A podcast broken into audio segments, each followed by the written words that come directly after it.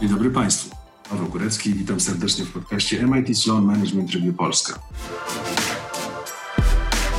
I would like to talk today about harnessing collective intelligence to solving important problems. Steve, uh, thank you so much for having time for us. Welcome to our podcast. So, in, inferring from the title of your presentation for our Congress, using collective intelligence effectively requires three key elements and these are structural simplification, dynamic mm-hmm. stabilization, and experimental clarity. Yeah. Could, could, you please briefly tell us what they are, not revealing too much? sure. Now, the, re- the reason I'm laughing is uh, while, while it's a short statement, it represents uh, my professional work the last 30 years. So, to do it briefly, I'll do my best. um, so, j- just by way of background, um, my concern here is the, uh, the, the processes by which we integrate and harmonize the contributions of many, many different specialists towards some common purpose. And to unpack that a little bit more, is that um, the reason we form organizations in the first place is that we've got these big, hairy, difficult problems to solve that we can't solve um, as individuals. Uh, just the, the, problems are too big and it would take too much time, too much brain space. But they also the problems are too hard and require the uh, the contributions of of many, many uh, different specialties. What we observe is that um, there are some who do that very, very well, that they pull the specialties together into some common whole. And uh, their ability to uh, generate new and useful ideas and, and deliver value to society, it's fantastic. I think the more common experience we all have is that um, we see people individually working very, very hard, but the organization as a whole, it seems to generate um, much less than one would expect, and what it generates is of lesser value. Yeah. Um, and anyway, that's the problem I tend to focus on. And we see that in biotech, pharma, high tech, um, um, IT, et cetera, et cetera. All right. So uh, when we talk about uh, solving problems quickly, like the, the, the, global pandemic comes to mind immediately. Yep. What lessons for societies and companies can be drawn from the times of pandemic in the context, in the context of, uh, collective intelligence and collective problem solving. Right. So um, that, that's a fantastic example, the generation of vaccines. Um, and it gets to one of the themes that you uh, mentioned, which is this idea of process simplification. So j- just to put it in some context, when um, COVID was first recognized, of course, back when it was recognized back in January last year, maybe the public health officials were worried, but the rest of us weren't. We heard it was going on over there. You know, I, remember, um, you know, we said, oh, just be more careful about washing your hands and covering your mouth when you sneeze, kind of thing. But um, once it, it, was obvious that this was a, a worldwide problem, if you go back and look, I think the predictions on when we would have an effective vaccine were years. And the reason uh, they, they were said to be years is because that's the typical experience within the pharma industry, that it takes years and years to develop a vaccine. And yet here we are, about a year after um, the uh, this virus is recognized as a really serious pandemic, and we're already vaccinating people. In my home state of Massachusetts, we've had um, uh, over a quarter of the population has been um, fully inoculated. Uh, almost half the population has received the first dose of uh, the vaccines. Um, I think the Israelis have 80% or 90% of their yes. country vaccinated. Since it's crazy, right? And, and so we should really be um, uh, both appreciative and amazed by the year. All right. So I just want to anchor that down. It's a year versus a decade. So what happens there is that um, ordinarily, and I speak from some some you know little firsthand experience working with biotech and pharma companies is that work gets done in uh, individual silos biologists here chemists here different biologists different chemists. What ends up happening is they work very hard on an idea and then it sits around before it gets picked up by the people in the next silo. Um, and the reason for that is that um, within each of these silos of specialties there are many many programs competing for attention all at the same time. And um, as they compete for attention, they're competing for attention, but there's no broad organizational wide set of priorities that this one goes first, this one goes second. And so that people are very busy, but the work doesn't advance um, very quickly. So what happens? So all right, so that's that's sort of normal. When we look at what happened with this virus, I think um, deliberately or just by um, the pressure of the situation, the pharmaceutical companies that were racing to get um, these drugs developed, they pushed all those other things aside and said, this is the priority. So if you were a biologist and you showed up at work on a particular day, you knew you were working on doing the biological portion of understanding the COVID um, 19 virus. If you were a chemist, you showed up and you were trying to understand um, the response to that virus. If you were the geneticist, you know, you were, and with that shared priority of COVID 19 first and every something else second, it meant that it was much simpler to recognize who had what work to do, how that work should flow through the system, what the relationships, the dependencies are that um, you know I get stuck. I need I know I need to talk to you, and you also know that if I come to you to have a conversation, that's the conversation we both should be engaged in. So, um, I like I said, I think the COVID nineteen vaccination. Um, or the, the speed with which the vaccine was developed is a, a beautiful illustration of this idea of um, simplification to give clarity to people. And once they have clarity, then they can share um, set shared priorities, and with shared priorities, then they can have much richer, um, productive, collaborative conversation. And do you think it is possible to recreate this focused attitude in a situation without crisis? Yeah, so it's interesting. Um, and this this dates and ages me but this idea of creating focused flows of work has its roots back in the um, the 1970s certainly by the 70s and and and, and gained some prominence in the 80s when people looked at the uh, relative effectiveness of industrial organizations that um, it was the same thing which is you have these facilities with uh, fantastic equipment, uh, very talented, hardworking people, um, market opportunities that are um, important and rich to uh, exploit. And yet, some proved uh, wildly more productive. And when I mean productive, I don't mean just like parts per hour. I mean um, quality, variety, fit to market need. I mean, I mean productive in like creating value relative to the effort being generated. And um, what uh, kept coming up is that typical as these organizations uh, and facilities got more and more sophisticated that um, work would you know jobs would get dropped into the facility. Uh, they would go to one specialized area uh, and then they'd sit and then they'd get picked up again and then they'd sit and they'd get picked up and then they'd sit. And um, the uh, the really outstanding organizations had created the term was called focused factory, that even within the same factory, and it might be temporary for an hour, two hours, three hours, that for that period of time, for that period, that people would be aligned on getting one program or one job through the system mm-hmm. and uh, they'd have, be able to put blinders on and not to be distracted by other things so this idea was um, of a focus factory it was first introduced by this uh, harvard professor wick skinner in an article called The Focus Factory. And it was um, really an important part of uh, Toyota's thinking about how to organize industrial production. And, and the thing I'll just bring in to make this more contemporary is that in, in both cases, whether it was Wick Skinner as an academic or this fellow Taiichi Ohno as a practitioner, they the evidence for them as things were proceeding was the flow of material. They were making things, right?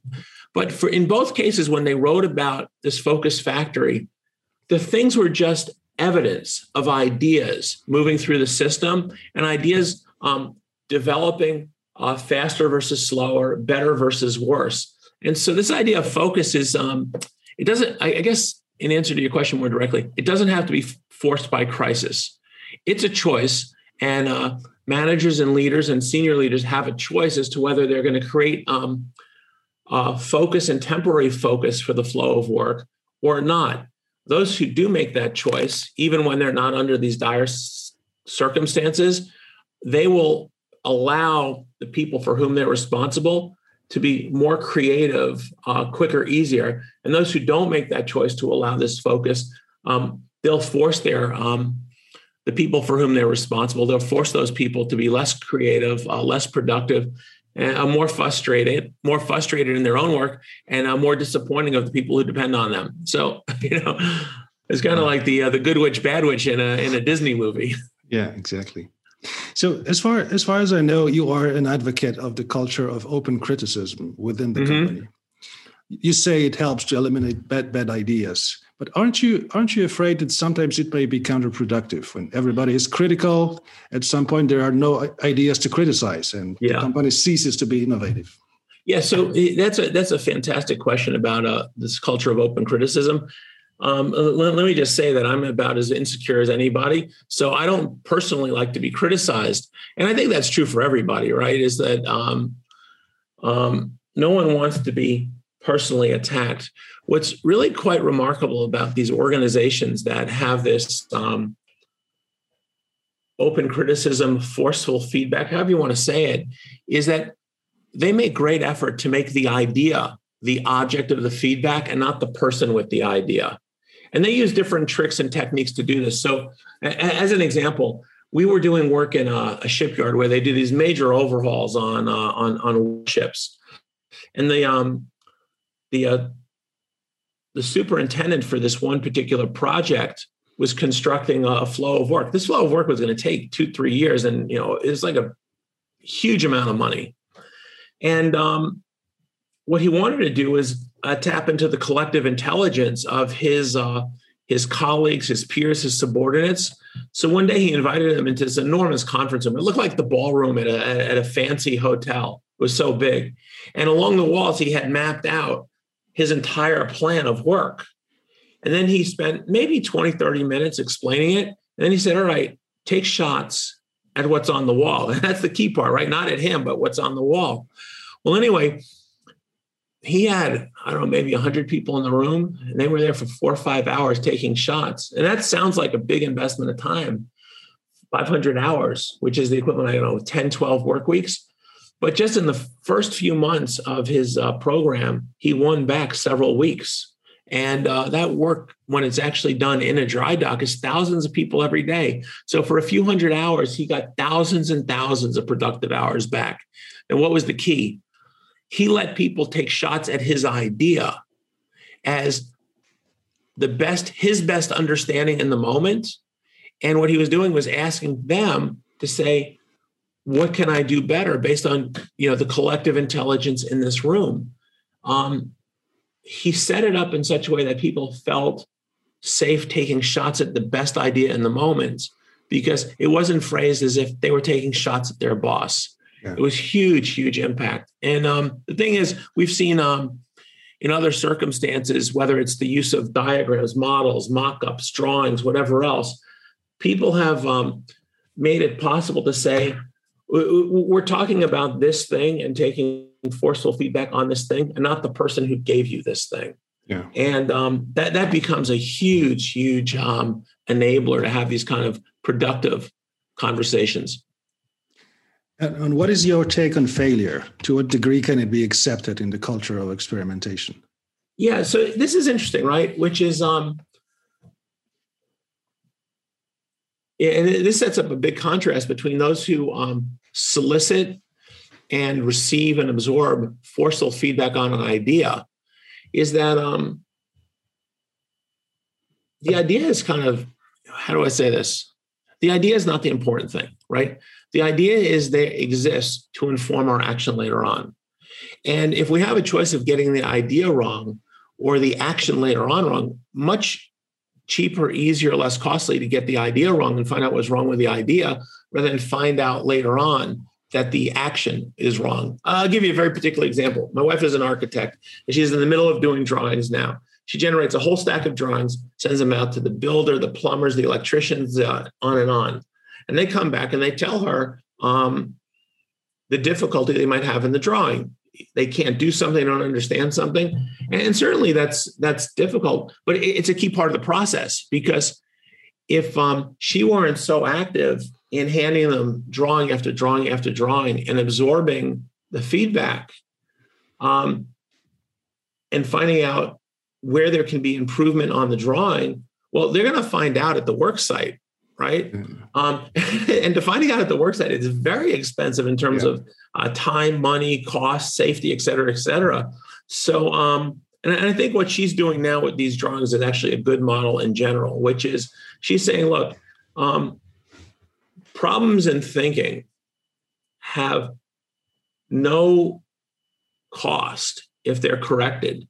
Problems in doing, those are very hard to fix. Um, and much better than to find the problems in thinking before they become problems in doing. All right. So, and what is the role of the leaders in creating a culture of uh, focused on questioning status quo and experimenting with new ideas? Yeah. So, um, well, you, you see this within her situation. I think it generalizes, which is, um, you know, she's worked very hard to explain to the the clients in this situation that um, this back and forth of drawings being passed between the architect and amongst the contractors and the subcontractors, this is an essential part of making sure that the action goes uh, smoothly and without glitch. Now you can imagine, and th- this is true for clients, it's true for um, leaders more generally, that they're that they get impatient and what they get impatient for is the action. And I think there's part of it that, you know, we're human beings, we're physical creatures. You know, we, we like the physicality of the action. And so when they see people sitting there um, doing drawings and passing drawings back and forth, they say, let's get on to the quote unquote, the real work of actually yeah. making something, building something, producing something. Um, and so whether it's an architect working with clients or a leader managing a larger organization concerned about the stakeholders who are waiting, you know, saying, um, when are we going to get to the quote unquote real work to help them understand that getting the ideas right is an important part of the real work. So the physicality part um, that goes smoothly. All right. So in, in one of the recent articles published at MIT Sloan Management Review, you wrote that modern business can learn a lot from history, which seemed very interesting to me. Could you please elaborate on that? What lessons uh, for business and collective innovation can be drawn from uh, two world wars, which was surprising? Yes, that's right. So, um, I think the example I had in Sloan Management Review was um, the interwar period between the end of trench warfare in the First World War and um, the start of the Second World War. And, and it sounds odd to pick the German military as an example of a learning organization because, and again, I think we really have to understand that um, what I'm advocating for is is learning towards creating some societal value.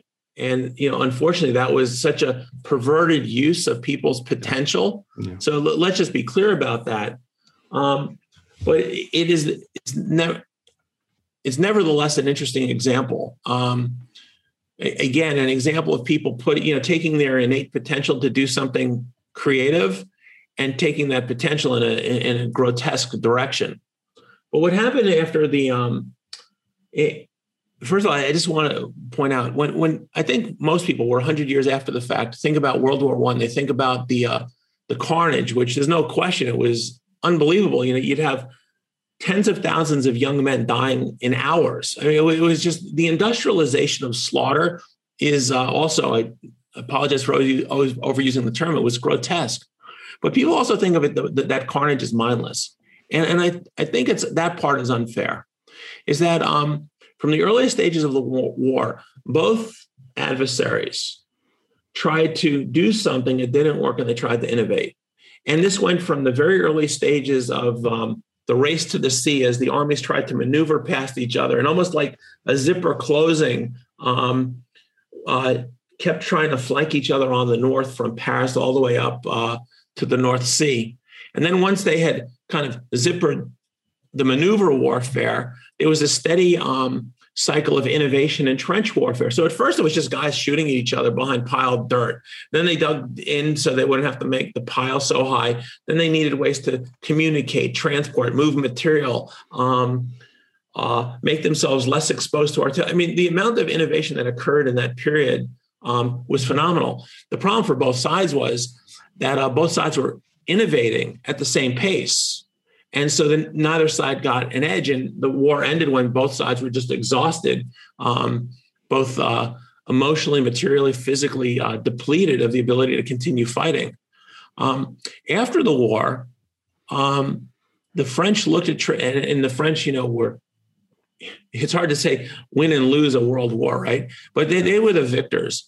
And so what the French did is they um, constructed this Maginot line. Now, the thing is, you know, most people now think, you know, oh, the Maginot line was a foolish thing. But if you try to imagine being a, a French um, official in the uh, the 1920s, you'd say, well, not really, because the Maginot Line incorporated the innovations of uh, of trench warfare, but put them all together. They had time to make it a, a huge civil engineering project, so they had the machine gun nest, they had the artillery, they had the dug in trenches, they had communication, transportation, hospitals. I mean, if you ever look at a, a cross section of the Maginot Line, it's, it's like science fiction. It's so sophisticated and advanced. And in fact, the French may have thought this is, this is the, the, the, uh, the best of solutions because um, it would prevent the Germans from invading across the Maginot Line, which they weren't able to do. It would force them up towards the, uh, you know, Belgium and the other uh, um, flatter countries where the French could concentrate their own military forces in defense. And it would also signal very strongly that, uh, look, this is a wall, and walls typically you don't attack with a wall. Would you use a wall as defense? And would signal to the Germans that the French really built this thing with no offensive intent in mind, aggressive intent in mind. Um, on the other side, the Germans looked at trench warfare and they had lost. Not only that, but they had very few resources. And so, what you see during the um, the 1920s, when the French are investing you know, huge sums of money to build this wall, the Germans are running experiments. And uh, they're taking the innovations of the First World War and rather than deciding early on how to use them, they're trying to figure out. So there are these crazy pictures from like the early 1920s of uh, German officers running through fields with balloons, like helium balloons or hydrogen, whatever they used, to simulate what it would be like for planes to fight each other. And then there are pictures of other Germans um, riding on bicycles with just the silhouette cutout of a tank, trying to figure out how you put um, uh, tanks and other armor. And then you, you yeah. have these other pictures. Uh, it, it, looks so silly, right? Um, of um, you know some guy on a bicycle with a tank cutout and another guy chasing him with the balloon, trying to figure out what to do. And, and, and I just imagine that there's, you know, that there's another guy running around with a broomstick as a stand-in for either artillery or a rifle. And, and again, it would, it would, be, it would be a Hollywood comedy if it weren't, again, the, the purpose they're doing this. But anyway, what happens is, is that the Germans figured out at very little cost, because we're talking bicycles, cutouts, and balloons, they figured out how to um, run very, very fast experiments. And whereas the uh, the French, because their goal was to build, they had to commit to their ideas very early and start the building because the building would take a long time. The Germans didn't uh, commit to actually building until the late 1930s when they started violating the Treaty of Versailles and reindustrializing, remilitarizing.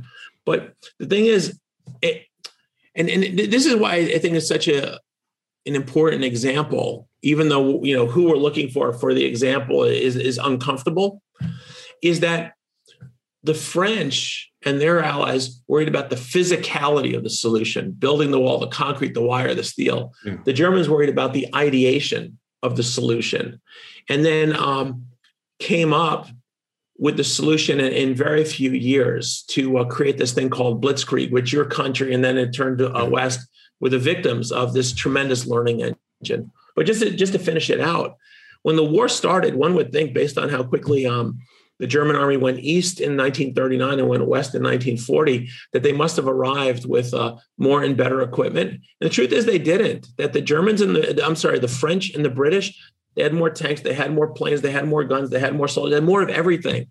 The problem was they didn't know how to use it. And so when the German army came crashing through the Ardennes forest in 1940, um, they had figured out how to use the equipment they had. They had figured out how to use it effectively and the German, the French, I'm sorry, the French were caught flat-footed and um, they lost very, very quickly. Yeah. Um, yeah. Very interesting. Very interesting. So for for for the last question, let's uh, return to the future uh, for for a moment. Uh, don't you think? Do you think that uh, because of the pandemic and uh, accessibility of communication technologies, uh, collective intelligence actually grows nowadays? Is yeah. it possible? Is it possible? Yeah. So I, would say the potential for collective intelligence grows because look, look, you know, how many years ago you and I wouldn't be having this conversation? We certainly would have been having this video conversation. We'd be sending email, and uh, before that, we'd be sending letters, and before that, pigeons yeah, yeah, or whatever else, right? so um, the technology creates the opportunity. There's a problem though, and this goes back to this issue of silos, is that um, the technology creates the potential to have the conversation um, it creates the potential to have lots of conversations simultaneously. It doesn't guarantee we're having the right conversation and it doesn't guarantee we're having the right conversation in the right way. In order to do that, we actually diagram how we imagine ideas flowing through a system so the right people are in contact with the right other people at the right time. Then we, we might be wrong about that, and we decide that we have to reconfigure the patterns of communication. Um, but that, that what, we, what we've seen over um, many examples is that um, it's very important first to construct the expected flow of ideas, the expected um, flow of conversation, the expected uh, points of uh, necessary collaboration, and then take advantage of the technology. Um, just a quick examples. I'm I'm writing a paper now on um, exactly this experience in drug development. Um, in my book, it's called The High Velocity Edge. Chapter five talks about this uh, three large scale development programs. One was um, the invention of internet advertising by a, a, company that was a pioneer in that field. The second is um, a pilot program to design jet engines better, faster by Pratt and Whitney. And the third is the uh, the effort by the United States Navy in the 40s, in the 1940s, 1950s, to invent uh, nuclear propulsion. In all three examples, what you see is obviously the need for tremendous uh, collaboration across specialties. Within that, a first very deliberate attempt to map out what the flow of ideas was expected to be um, to take advantage of whatever technology they had at the time. So anyway, yeah, we you know all all of this stuff and this stuff and all these things it creates potential, but unless we actually uh, think about the structure, the architecture of the system, um, we're just going to have lots and lots of noise and not a lot of signal. Yeah, yeah. All right. Thank you so much, Steve. It's been great talking to you. Thank you for our conversation and your time. Oh, and, of course. And I look forward to your presentation on our Congress. Yes, thank you. So ho- hopefully I um, shared enough ideas to uh, motivate people to attend and not spill the beans and say, oh, I've heard it already. but uh, j- just just in, in, light of that, I do, you know, whoever hears this, I hope um, they do attend the Congress because uh, look, you, you, made the reference early on to the pandemic. Um, you know, individually and as a society, there, there, are always these problems, and the problems um, are big problems. And the resolution of those problems depends on us um, all being able to uh, discover and employ the latest and greatest in uh, technology and science. And that's great. And, you know, MIT is a, a leader in that field, and I'm delighted to be part of the MIT community for that. In addition, um, as the problems that we address, we become more ambitious in what we address, and consequently, the solutions we generate require more and more complexity of collaboration. Some of these lessons we've learned over the years um, are not only important, but maybe, maybe of increasing importance. And so, I'm really looking forward to, you know, meeting, meeting the attendees and hoping, uh, and I hope this stuff is uh, meaningful to them. Yes, I'm sure. Yeah. Thank you so much. And oh, you're welcome. Congress. Bye bye. Thank, Thank you. you. Be well.